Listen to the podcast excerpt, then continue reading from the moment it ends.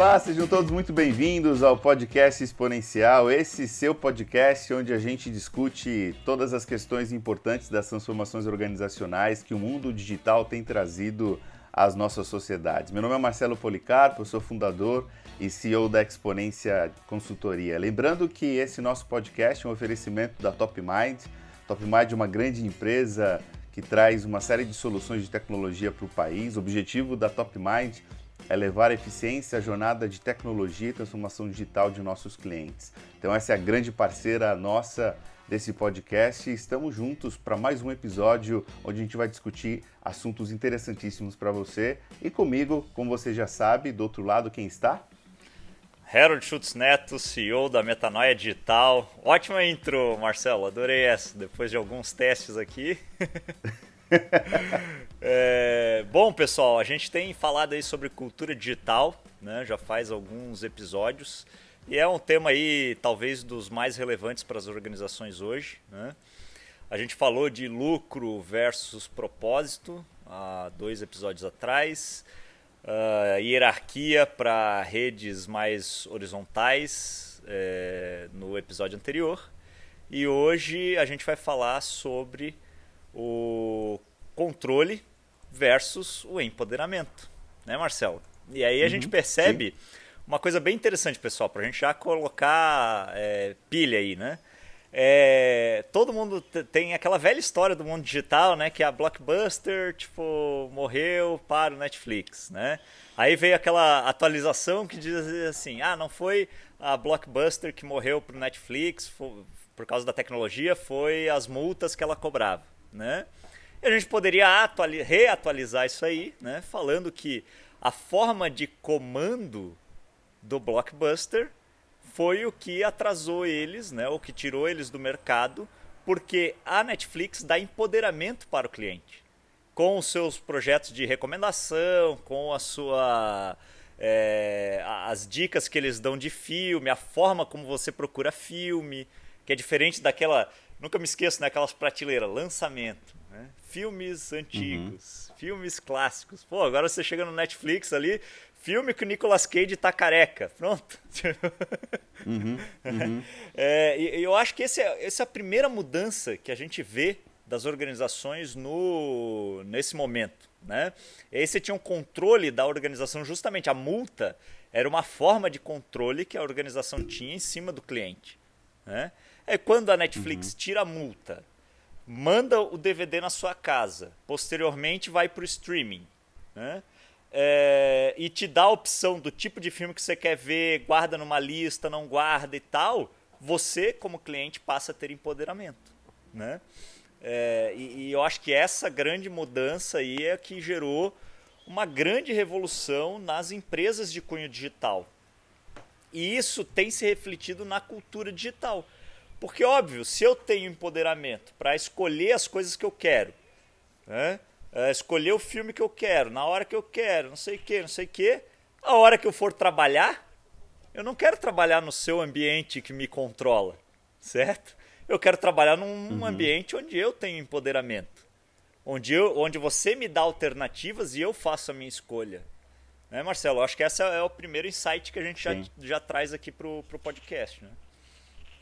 É, não, muito interessante isso. Você está trazendo aqui é o quanto que uh, os clientes estão impactando, impactaram as organizações em termos de empoderamento. Né? Lembrando que quando a gente fala de cultura digital, né, Harold, a gente está falando exatamente como a tecnologia impactou uh, nos nossos comportamentos, desde os comportamentos nossos pessoais aos comportamentos eh, nossos como clientes e, como consequência, isso você está trazendo, o comportamento das próprias organizações. A gente estava conversando aqui em off, né, no dia que esse podcast está sendo gravado, é, saiu uma matéria bem interessante no Valor Econômico, listando as grandes empresas é, desse ano, inclusive da década. Você sabe que nós estamos em 2020, é, o ano da pandemia, e muitas das organizações, e aí de cada 10 organizações, 9 disseram uma coisa muito interessante, que é, é nós tivemos que aprender os comportamentos novos dos nossos clientes. Então, é, o que a gente está vendo é esse game accelerator das mudanças digitais já em, em, curso em muitas organizações e a pandemia trouxe essa velocidade para aquilo que você está falando, né? É, entender o que as pessoas querem significa basicamente dar a elas mais poder. E eu queria trazer outro tema, uh, você está trazendo empoderamento que, do cliente que impacta a organização, mas pensar também no empoderamento da tomada de decisão, né, Harold? É, há algum tempo, sem tecnologia, a gente tinha milhares e milhares de planilha de informação, de dados, de células, é, para poder entender como aquilo geraria sabedoria. Hoje, você pode gerar um algoritmo, um SQL de alguma forma, para fazer uma busca mais forte e essa busca gerar as informações que você precisa. Ainda é complexo, sobretudo em multinacional, mas é, em alguns acordos que se faz por conta de tecnologia, acordos codificados, documentos de assinatura eletrônica, a gente tem muito menos processos para tomada de decisão do que tinha antes.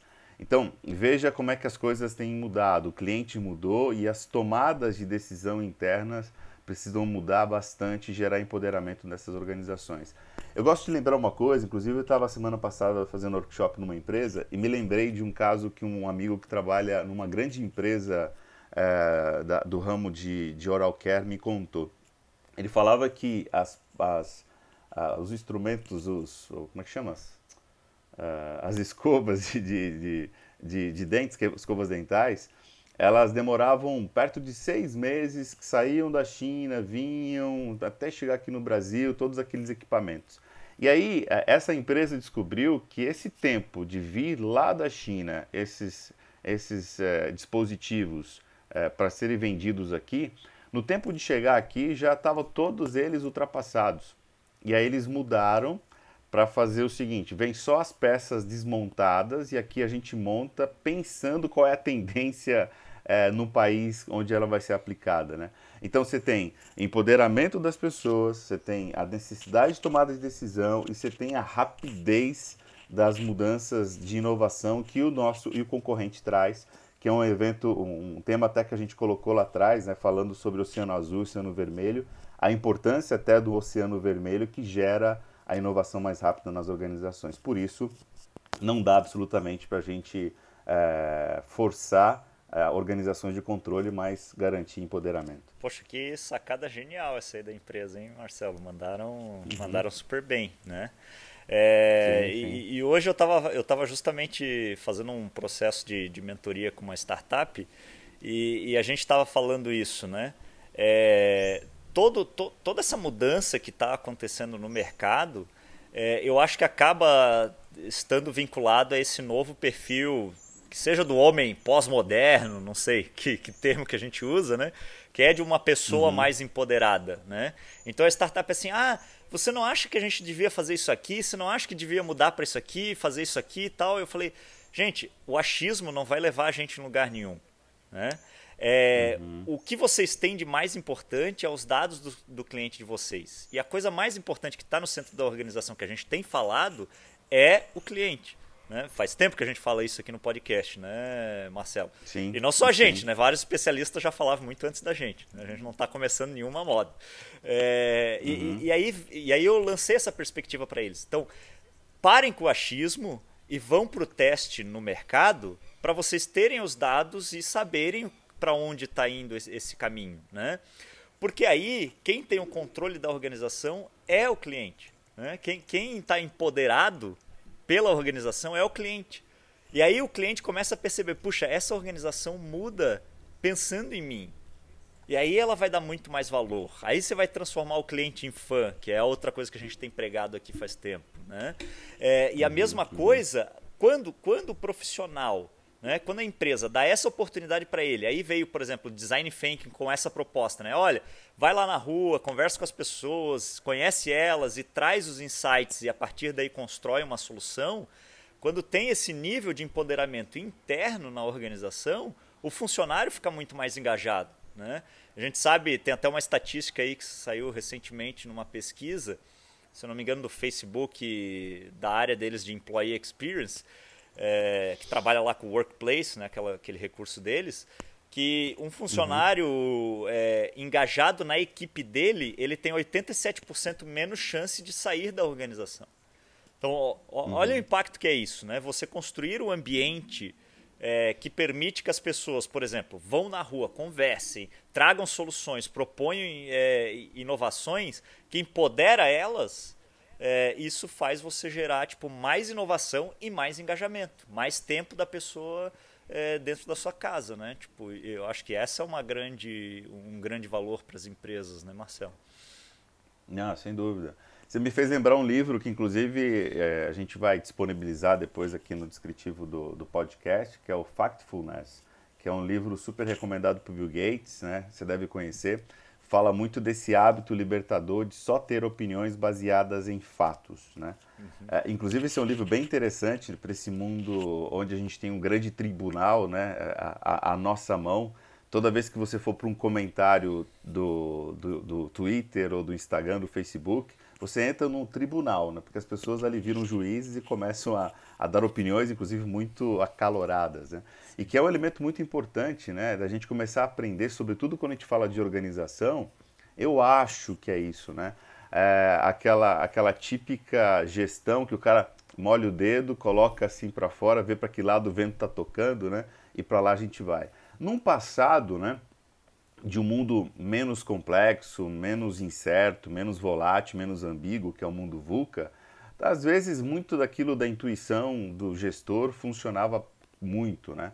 Hoje as coisas mudam muito rápidas e a gente precisa estar muito mais baseado em fatos. E quando você fala em basear em fatos, eu lembrei desse livro, mas queria trazer aqui um elemento bem interessante, que é algo que, que a gente fala muito quando a gente pensa em um mundo mais empoderado e organizações mais empoderadas, que é um pouco mentalidade digital, Harold. Que é o seguinte, uma coisa que você gosta muito, você trabalha muito nos seus workshops de design thinking, com certeza, que é a empatia, é um pouco do que você está dizendo, né? Ir para o encontro das pessoas e poder descobrir qual é e quais são realmente as necessidades desse meu cliente, desse meu consumidor e que cada vez é um novo consumidor, né? Agora na pandemia, muitas empresas descobriram que os consumidores deles não são tão fiéis como eles achavam que fossem.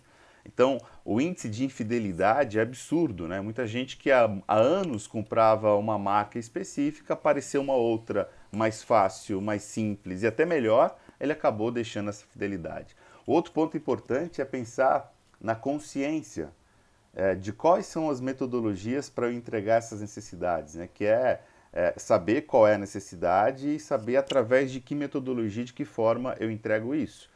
Sem a gente entendendo isso, vem uma outra questão, que é o grande desafio das organizações, que não é isso apenas transformação digital, né, que fique bem claro, que é capacitar as pessoas para elas entregarem através e sobretudo por meio da tecnologia isso que eles descobriram que é a grande uh, questão, necessidade desse consumidor. Quando a gente encontra quais são as capacitações, desenvolve as pessoas nisso, a gente implanta essa tecnologia com aquilo que a gente chama, eu quero chamar aqui de aquisição dessa novidade. Está aí é, grandes parcerias que você pode estabelecer. Top Mind é uma grande parceira para tecnologias, é, consultorias como aquilo que a gente faz e tantas outras também pode ajudar as pessoas a gerar essa aquisição para que, enfim, lá na frente a gente comece a transformar aquilo que a gente tem falado nessa série, que é a cultura pensando a evangelização. Como é que agora implanto essa nova cultura voltada para resultado, pensando que o início dessa cadeia de valor foi lá na decisão ou no sentimento, na necessidade do meu cliente, do meu consumidor. E aí começo a evangelizar internamente para que essa cultura seja menos de controle e mais de empoderamento para gerar esse resultado. Porque o que você começou falando é muito interessante, né? O empoderamento não é simplesmente uma, uma deliberação interna, desejo do CEO, mas isso muda a cultura do início ao fim da organização, porque quem passa a estar no meio não é a manutenção da hierarquia, mas é o cliente com a sua real necessidade e desejo para alcançar os seus resultados. Né? Não, excelente, Marcelo, muito bom. Isso me faz lembrar, cara, quando você fala isso, me faz lembrar do livro que eu considero aí a minha meu livro de cabeceira dos negócios, né, que para quem estiver assistindo, é, tá aqui, é a quinta disciplina, Esse livro é, é, dos anos 90, né? É incrível. É um dos uhum. poucos livros que eu recomendo abaixo de 2010 para as pessoas uhum. lerem. É, e, e, assim, a, as cinco disciplinas é justamente para você construir a organização do futuro, né? É, esse conceito do Seng não funcionou muito bem nos anos 90. Tipo, ele teve um boom, depois caiu muito forte, porque o lance do pensamento sistêmico era complexo e tudo mais. E quando voltou o ágil, o design de serviços e tal, esse negócio começou a bombar. E agora teve até uma conferência no, no, no Vale que foi para organiza organizações que aprendem, entendeu? Uma grande conferência, o tema da conferência era esse, organizações que aprendem. Uhum. E, e, aí uhum. ele, ele traz várias sacadas aqui que eu acho que são é, de valor, né? Uh, por exemplo, né, lá na pesquisa que ele fez, ele descobriu que a melhor forma de você engajar as pessoas em um processo de mudança organizacional é a cocriação que é um modelo de, uhum. de empoderamento. Né? Você está dando uhum, uhum. às pessoas o poder de co-criarem soluções, né? de, de, de proporem suas iniciativas. Né? É, e, e, aí ele, ele compara, né? ele dá vários modelos lá, vender, contar, cons, consultar e tal, e co-criação co é o que está no topo. Né? E as cinco disciplinas uhum. que ele lista aqui no, no, no livro, é, elas ajudam muito as pessoas a a, a encontrarem né, o, o empoderamento. Né? É, a primeira disciplina é o domínio pessoal. É, é, o seu conhecimento, é você dominar a sua arte. Porque também não adianta a gente falar, uhum. ah, cultura empoderada, né? cultura digital é uma cultura empoderada tal. E o CEO não ter confiança na capacidade das pessoas que estão tá trabalhando com ele. Né? Eu acho que esse é o uhum. primeiro ponto. Saca? Por que, que todo mundo é, admira a liderança do, Steve, do, Jeff Bezos, por exemplo, apesar de ele ser é, duro? Porque ele dá um nível altíssimo de autonomia para a empresa. Mas ele espera o resultado uhum. por isso. Né? Ele, ele, espera que abaixo dele estejam pessoas com alto nível de domínio pessoal. Eu acho que essa, essa, esse é um ponto interessante. A, a segunda é os modelos mentais. É, de que forma você, você olha o mundo, você enxerga o mundo. Né? É, uhum. esse, esse é outro valor importante, porque se você está, por exemplo, no ambiente de startup, né, eu gosto muito daquela história da, da Log, que durante algum tempo eles não tiveram ninguém da área logística dentro da startup para não ter os modelos mentais tradicionais. Né? Ah, a infraestrutura do Brasil não dá para isso, e não, não sei o que e tal. Então, imagina, se você está dentro de uma organização que está buscando dar o um empoderamento, mas o seu modelo mental é sempre de puxar para trás as iniciativas, né? Como é que você vai permitir uhum. o empoderamento? Eu acho que esse é um, um ponto de vista interessante. Né? É, o terceiro, e, e talvez aí o mais interessante para essa questão de empoderamento, é a visão compartilhada. E a gente sempre fala assim, ah, a empresa tem lá o seu propósito, né? No passado era missão, visão, valores, agora tem mudado para esse lance do propósito. Aí agora tem essa discussão com o lance do Nubank lá, que é o falso propósito, né? É... Mas, cara, esse propósito foi co-criado? Acho que essa é uma boa pergunta, né, Marcelo? Essa visão sim, foi co-criada ou é só dos fundadores? À medida que foi vindo mais uhum. gente, mais cliente, é, isso, isso foi morrendo, né? essa mentoria que eu estou fazendo uhum. com essa startup, a gente, eu, eu extraí deles o, o propósito que eles tinham, agora a gente está olhando para o cliente, para a gente integrar uma coisa com a outra. Porque a organização precisa ter uma visão compartilhada com o mercado, entre os fundadores, entre os colaboradores. Senão, ela não vai ser uma organização que cresce, aprende e que navega no, no ambiente digital. Né? A quarta uhum. é o aprendizado. só, só, só, claro. só acrescentando o que você está falando, isso é bem legal. Porque muitas vezes a gente fala da cocriação, mas algumas organizações não conseguem cocriar, né? Por exemplo, você pensa uma multinacional. Como é que você vai cocriar com eles lá em cima, né? E eu estou dizendo isso porque semana passada eu estava num, num workshop de uma grande empresa multinacional da área farmacêutica e a gente, porque um segundo, a segunda questão que a gente faz, eu sei que você já sabe disso, só para trazer para as pessoas, né? Você tem a cocriação, mas você pode alinhar também, né? Então já está pronto os valores, já está pronto o propósito, mas eu posso fazer o alinhamento disso que já está posto com nós, conosco que somos o time que age nesse país, naquele, naquele outro país. Porque é uma outra forma muito interessante de você é, colocar as pessoas dentro de uma mesma frequência de cultura organizacional que está expresso é, nos valores e, e na, na, na, no próprio propósito, né? Só para trazer um outro elemento. Per perfeito esse ponto, Marcelo. Até porque quando a gente faz o contraponto com o controle, se o colaborador primeiro ele já não fez parte do processo, aí ele entende os valores da organização como uma forma de controle, por exemplo, pode uhum. acontecer, a visão, as metas e tudo mais, né? É, e no final ele não vê isso acontecendo, é muito pior, né? Porque aí gera um conflito, uhum. né? Se ele pelo menos vê os, o, o, a cadeia de valor, de visão da empresa acontecendo, ótimo. Tá? É, isso já pode, já pode gerar empoderamento para ele, né? Por mais que ele não tenha participado do processo. Mas participar do processo seria bem, bem legal. Né? Sim, o perfeito. quarto item é o aprendizado em equipe. Então é, poxa, a, a empresa toda aprende as coisas. Né? É, e, e, aí vem a questão do empoderamento. Né? Eu sempre levo para as minhas turmas de, de, de consultoria é, e de aulas o seguinte ponto. A empresa tem uma persona? Algumas empresas dizem que tem, outras que não. Já é um conceito super antigo aí do mercado, né? É, uhum. e, e, aí eu sempre pergunto, qual área tem? Aí todo mundo fala, ah, é o marketing. O marketing tem as suas personas, né? Quando tem. E aí eu, eu uhum. pergunto, e, e, todo mundo na organização conhece? Não, só o marketing conhece. Poxa, mas o uhum. trabalho de todo mundo não é gerar valor para o cliente? Por mais que eu esteja, sei lá, em finanças entregando um relatório, tipo, o trabalho de todo mundo é gerar valor para o cliente. Né? É, poxa, se eu entregar um relatório com mais dados, com dados melhores, será que isso não vai fazer com que o meu gestor ou uma outra área da empresa atue com mais sabedoria para gerar valor para o meu cliente, então eu estaria tipo me empoderando para trabalhar com o meu cliente, apesar de ser da área de finanças, por exemplo. Né? Então, olha uhum. o aprendizado em equipe como ele é importante para gerar essa cultura de empoderamento na, na organização. Né? E, finalmente, o uhum. último é o pensamento sistêmico, que é a quinta disciplina, né? que uhum. é você uhum. conseguir olhar para o todo. E aí, como é que você vai é, pensar numa, numa cultura de empoderamento onde as pessoas não olham para a empresa pelo todo?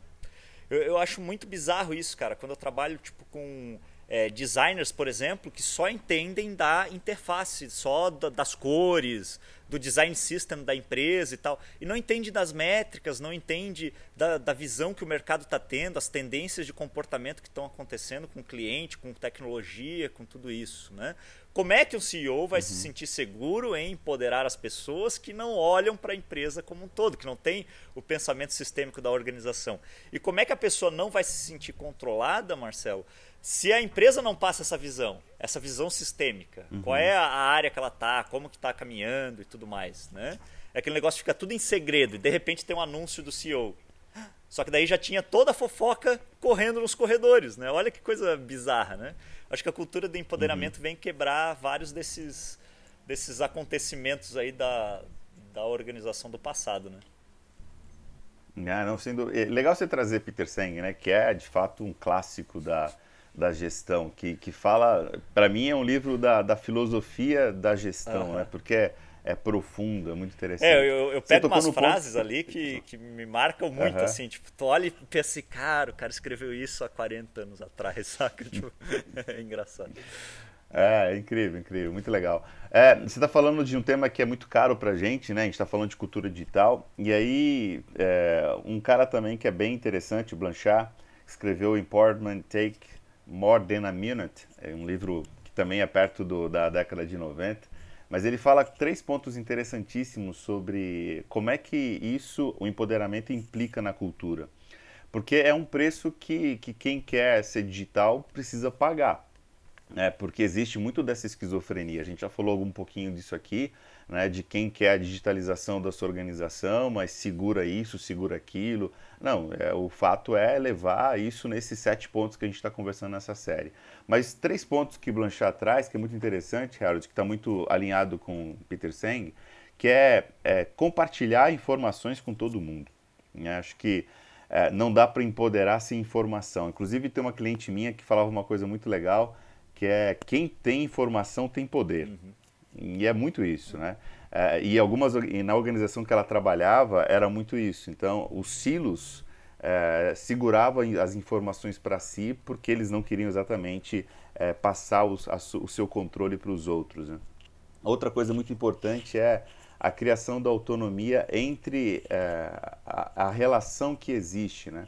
E quando a gente fala de autonomia, é um ponto que eu estou trazendo que, que é muito, muito bacana. A autonomia ela tem que vir com responsabilidade, né? É, e muita gente tem medo da autonomia porque ela não sabe se a autonomia vai gerar resultado.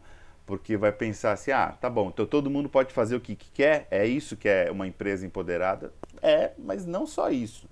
É, eu vou fazer o que eu quero, mas eu vou também prestar conta do que eu faço. Eu vou assumir ah, as dificuldades que eu vou passar pelo caminho, os erros que eu vou cometer, talvez. Eu, eu não vou dizer que foi culpa desse ou daquele, eu vou assumir para mim. Então, a autonomia ela vem acompanhada daquilo de uma outra palavra que, que é, é filha ou irmã do empowerment, que é a accountability, né? que é essa prestação de conta, essa autorresponsabilidade. E por fim, segundo Blanchard, é, é a gente ter coragem de mudar essa estrutura hierárquica antiga, que a gente falou inclusive no outro episódio, por times que sejam mais autodirigidos, é, por times que entendam realmente o valor dela e como é que elas vão trazer valor para as organizações. Semana, daqui duas semanas eu vou fazer um workshop com uma BU de uma empresa que, que tem isso. É quase uma empresa dentro de uma outra empresa conectada em rede onde ela tem a sua visão para cinco anos, onde ela tem seus objetivos estratégicos bem alinhados, e isso é uma empresa que a gente considera numa questão digitalizada. Então é muito importante a gente pensar que empoderar organizações, empoderar pessoas, significa mais uma vez você ter um impacto na sua cultura. Por isso, se você quer empoderar as pessoas, esteja preparado para mudar a, a cultura. A gente fala assim, parece muito simples, né? Mas a gente que conhece as organizações por dentro, sabe o quanto aquela história daquele livrinho clássico, né? Quem mexeu no meu queijo, é, daquela informação que só você sabia, daquela chave, né? Que só você tinha, daquela senha que só você usava, daquele token que só você usava para fazer transferência, para fazer, sei lá, algum tipo de pagamento. É, é, falar de, de compartilhar informação é isso. É inclusive falar e abrir quanto essa empresa fatura, qual os dados, lógico, tem alguns que são confidenciais, quais informações de vendas para todas as outras pessoas dentro da empresa. E aí, né, Harold, a gente está falando aqui dessa forma rápida, mas não é nada simples. Tem pessoas que sentam sobre esses dados, sobre essas informações, sobre essa autoridade e muitas vezes não quer largar. E aí, em muitos casos, quando algumas pessoas não querem esse tipo de mudança, muitas vezes não tem outra possibilidade senão promover algumas dessas pessoas ao mercado de trabalho e isso é faz parte do jogo das mudanças culturais. Sim. Né? Era, era isso que eu ia perguntar, Marcelo. E aí, quais são quais são as formas? Eu acho que valia a pena a gente fechar o episódio com quais são as formas que você tem usado, eu compartilho as minhas também, para a gente conseguir é, levar essa perspectiva para dentro das organizações, sabendo que é difícil é, de fazer essa transformação. Não, legal. É, eu considero que quatro pontos importantíssimos para isso, né? Acho que a primeira coisa é trazer poder às pessoas. É, e poder significa trazer informação, trazer capacitação. É, muitos líderes não dão poder porque acham que as pessoas não são competentes e muitas vezes elas não são mesmo. Mas a falta de competência não é um problema de caráter e nem um problema de comprometimento é falta de competência. Sim. É só você gerar competência na pessoa. Então você traz formação, traz treinamento, dá feedback, faz uma boa gestão. Opa, aumentou o poder, né? Porque você aumentou a competência nas pessoas. Segundo ponto importantíssimo é garantir motivação. É, é bom lembrar sempre que o Instituto Gallup, há alguns anos, disse que o mundo passa por uma crise de desmotivação, de desengajamento. Então, perto de 13% da população mundial apenas está engajada, então o resto todo está desengajado. Então, gerar motivação para as pessoas é aquilo que a gente falou, né?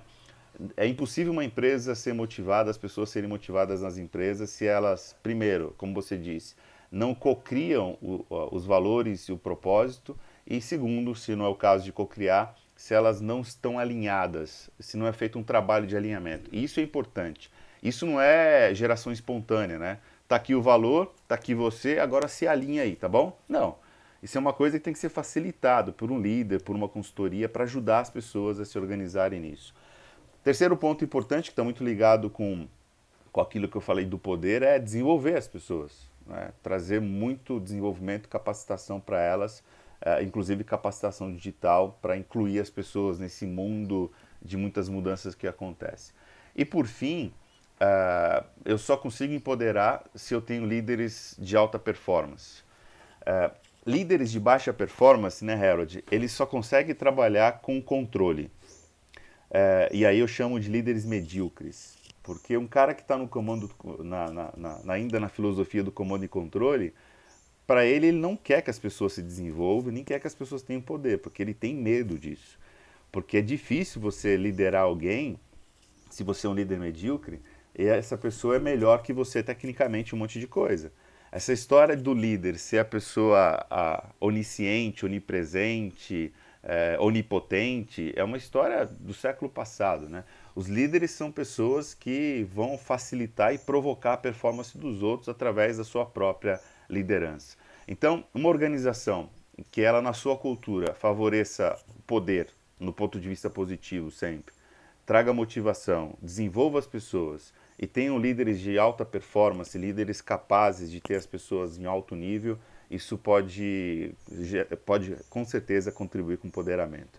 E aqui concluo com um bônus track disso, que é uma palavra que eu aprendi essas semanas, que a gente aprende muito quando está com as empresas, é, vendo as necessidades delas, que é, é trocar a, a, a micocracia pela meritocracia. Eu sei que a meritocracia a gente conhece, mas eu gostei muito de escutar a, a micocracia, que também a gente conhece, mas eu não tinha conhecido com esse nome, né? Que é aquela história da, das relações serem estabelecidas nas trocas de favores, na culpabilização, né? Puta, você não vai fazer isso comigo, cara, eu te ajudei lá atrás, né? Olha, melhor você me ajudar, né? Uhum. E tem muitas organizações, Harold, não sei se você vai acreditar em mim, mas elas estão pautadas na micocracia, que é quase uma Câmara dos Deputados com aquelas notícias horríveis que a gente conhece aí nas, na, na, nos jornais. Mas é um pouco disso que a gente procura fazer nas organizações. Sim. Legal, legal, cara. É, então, o que eu tenho trabalhado bastante aí, Marcelo, para mim é muito pela crença aí no, no, Peter Seng e na minha expertise são workshops de cocriação, né? É, porque eu acho que isso realmente mostra empoderamento para as pessoas. Mas eles é, têm tem alguns pilares que eu acho que é importante cobrir quando a organização vai buscar esse tipo de iniciativa. Primeiro é que a uhum. liderança esteja comprometida com é, essa proposta. Né? Então não adianta chamar o workshop, alguém de baixo, para depois o gestor falar assim: oh, legal, que bom que vocês fizeram. Tchau, acabou a iniciativa. Uhum. Né?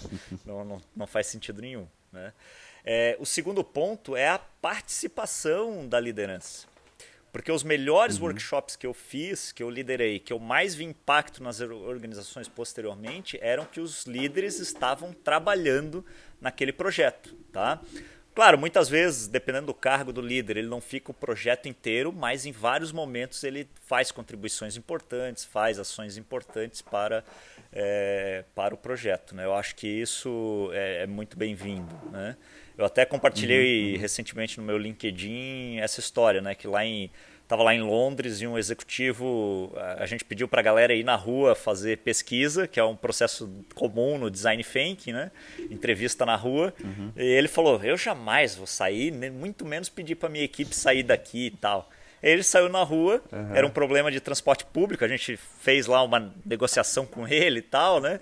É, e aí ele saiu na rua para falar de transporte público, encontrou uma pessoa de muleta e ela falou: Olha, apesar do transporte público de Londres ser maravilhoso, eu tenho que chegar duas horas antes no meu trabalho, porque senão eu não consigo sentar no ônibus. Cara, esse cara uhum. voltou transtornado, entendeu? Tipo, ele voltou nas Sim. nuvens, assim, sabe? É, eu uhum. acho que uhum. esse apoio da liderança, essa participação da liderança mostra mostra o empenho né, da empresa nessa, nessa mudança né, do empoderamento. E aí, finalmente, é você investir no projeto. Né? Não adianta também, ah, acabou, Sim. puxa, que legal esse processo de cocriação que vocês fizeram, né? vamos fazer mais e tal. Mas o projeto que saiu dali não virá um projeto real. Eu acho que esse é um, é um problema grave. Ou tirar daquela equipe que participou e jogar na mão. Ah, tá bom, agora vai lá para, sei lá, para a equipe de desenvolvimento vai lá para a equipe de marketing, eles vão fazer. Não, deixa as pessoas que participaram continuar fazendo, sabe? Às vezes elas podem estar se autodescobrindo ali, né, naquele, é, naquele uhum. momento. Então esses são os pilares aí que eu vejo para ter sucesso nesse tipo de iniciativa. Eu acho que isso fortalece muito, né? as pessoas se sentem muito mais é, é, bem, bem embasadas ou bem fundamentadas pela organização para proporem iniciativas aí onde elas são empoderadas. Ah, maravilha. Acho que o que você falou é importantíssimo, né? Inclusive você que está nos escutando, muito cuidado com workshops que só uh, jogam a poeira para cima, é. né? É preciso transformar isso em, em, um entregável, um resultado importante de acompanhamento para gerar resultado nas organizações. Né? Exatamente. Eu sempre eu, eu, tenho brincado, eu tenho brincado, Marcelo, que eu falo, né, que a minha empresa não é uma consultoria, é uma entregaria. Porque, pô, se a gente uhum. não estiver entregando na hora, cara, não, não faz sentido, né? Só consultoria. Quantas empresas têm gavetas guardadas de projetos de consultoria, né? Que nunca foram, nunca saíram do papel. Então tem que ser uma entregaria. Maravilha. Boa, gostei, gostei da entregaria. Essa também não conhecia. Muito bom, Harold. Muito obrigado por esse nosso bate-papo de hoje. Espero que os nossos ouvintes estejam gostando e que continuem também compartilhando os seus insights, seus comentários nas nossas redes sociais, também nos links todos que a gente tem disponibilizado é, no nosso podcast. A gente vai continuando é, com, esse, com essa série sobre cultura digital. Nos próximos, muitas coisas ainda interessantes para trazer para vocês em termos de resultado. E é isso, né, Harold? É isso, pessoal. Muito obrigado pela participação de vocês. Não esqueçam de explorar a descrição. Aí a gente tem um material que a gente construiu junto com a Top Mind para vocês encontrarem o propósito da organização, que foi o primeiro tema dessa série de cultura digital. E aqui a gente sempre manda a bibliografia, os nossos contatos. Então explorem aí a descrição do podcast e até a próxima, Marcelo. Valeu! Até a próxima. Tchau, tchau.